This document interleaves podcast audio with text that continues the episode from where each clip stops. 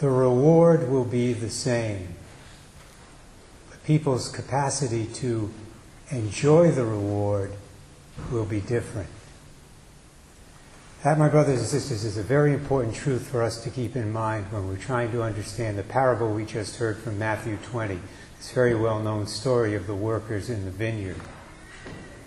First of all, however, we have to make a distinction, very crucial distinction. We have to distinguish between the primary meaning of this parable as it was told by Jesus Christ 2,000 years ago and the legitimate but secondary application of this parable that people very often make today.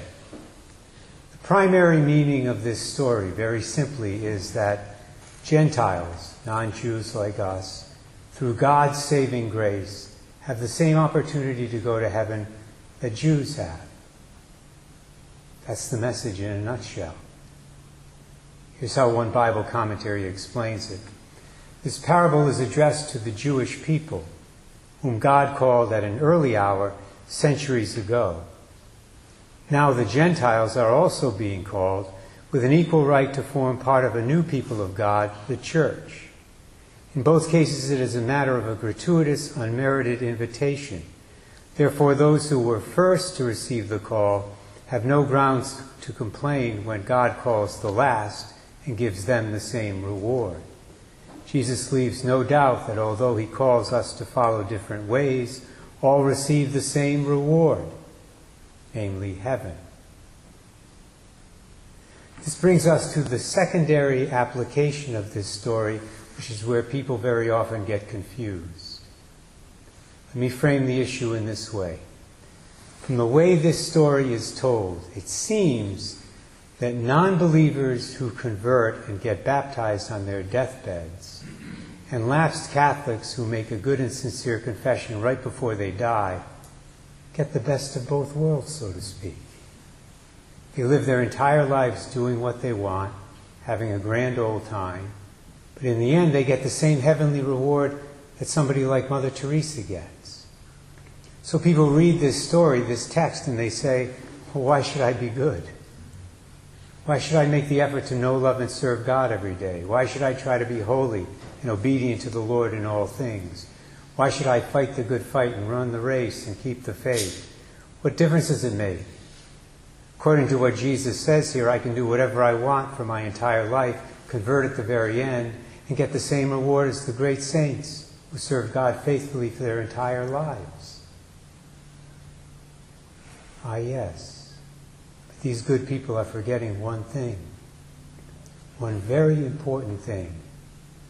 As I said a few moments ago, the reward will be the same, but people's capacity to enjoy the reward will be different. Everyone, in other words, who dies in the state of grace will eventually get into the eternal kingdom of God, even if their conversion came at the 11th hour of their life. So the reward of every saved person will be the same heaven. But the capacity of a particular person me, for example, to experience God and His blessings in the kingdom will be greater or lesser depending on the level of holiness I attain during my earthly life. Jesus indicated this when in Scripture he talked about the least and the greatest in the kingdom of heaven, when he spoke about the seat at his right hand and at his left hand in his Father's kingdom. We also see an indication of this in John chapter 14, where our Lord says, in my Father's house there are many dwelling places. St. Augustine described this situation by, in effect, comparing our souls to different sized containers. Pope Emeritus Benedict alluded to this idea of Augustine in one of his encyclicals when he wrote, Man was created for greatness, for God Himself. He was created to be filled by God. But his heart is too small for the greatness to which it is destined. It must be stretched. As St. Augustine says, by delaying his gift, God strengthens our desire. Through desire, he enlarges our soul, and by expanding it, he increases its capacity for receiving him. By following the advice that Isaiah gives to us in today's first reading, and seeking the Lord faithfully through prayer and through the sacraments, by living our faith, by performing acts of selfless charity, by growing closer to Jesus and becoming more like Him. In other words, by growing in holiness each and every day, we increase our capacity for God. That's Augustine's point here. This means that somebody who has a conversion on his deathbed will probably have a much smaller capacity for God in heaven than the great saint like Mother Teresa. Or even compared to an ordinary Christian who grew in faith and in holiness for many years on this earth, in quiet seclusion. The person who has a conversion at the end of life will probably have a capacity for God in heaven that's like the size of a thimble.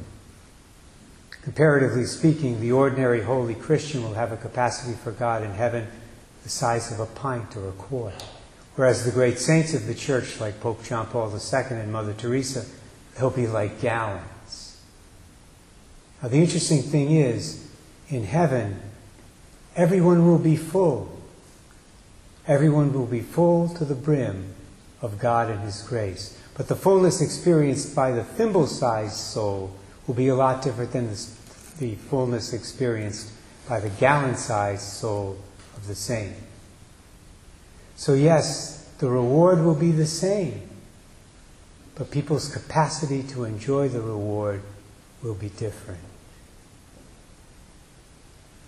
I was trying to think of, of another earthly analogy that I could use to conclude my homily today and drive home this point. What came to me was the following example. Imagine two men, John and Bill, work for the same company. One day the boss calls them into his office and he says, Gentlemen, you've been great workers lately. I want to reward you, show my appreciation to you for how hard you've worked, how diligently you've done things. So, guess what? You get my two tickets to this Sunday's Patriots game. Obviously, this was before the COVID 19 crisis. I'm going out of town this weekend, so I can't use them. Here they are. Enjoy. They're great seats, too. 50 yard line, 10 rows up. John and Bill say, Thank you very much, sir. They immediately make plans to go to the game. Here now is a little essential background information on these two men. John has been a Patriots fan for as long as he can remember, ever since he was a little boy 60 years ago. He's been loyal to the team in good times and in bad, which includes the mid 1960s when the Patriots were one of the worst teams in the old AFL, as some of you will recall. In fact, that's why I'm a Green Bay Packer fan. when I was growing up, the Patriots weren't even on the radar screen. But John was faithful back then. He's faithful now. He watches every game. He knows the stats of all the key players. He has Patriots memorabilia all over his house. Bill is also a Patriot fan, although he's been one only for a couple of years. One reason for that is that he's originally from Australia, where football means something very different than it does here in the United States. In fact, Bill is still learning about our game. For example, the last time he watched a game of American football on television, the punter punted the ball out of the end zone, and Bill thought the guy had just kicked a field goal. So I ask you, in all likelihood, which of these two men will enjoy Sunday's Patriots game more? Which one will have the capacity, the ability to enjoy it more? The answer, of course, is John. Because John's been a faithful follower of the Pats for so many years, because he knows the game of football so well, has persevered with his team through thick and thin, his capacity to enjoy this reward from his boss will be much, much greater than Bill's, since Bill barely knows what an American football is. But notice, my brothers and sisters, both men will have the same experience, the exact same experience. Both will have the same reward from their boss a ticket to this football game, a free ticket. Their reward will be the same. Their capacity to enjoy the reward will be different. That's precisely the way it will be for souls in heaven.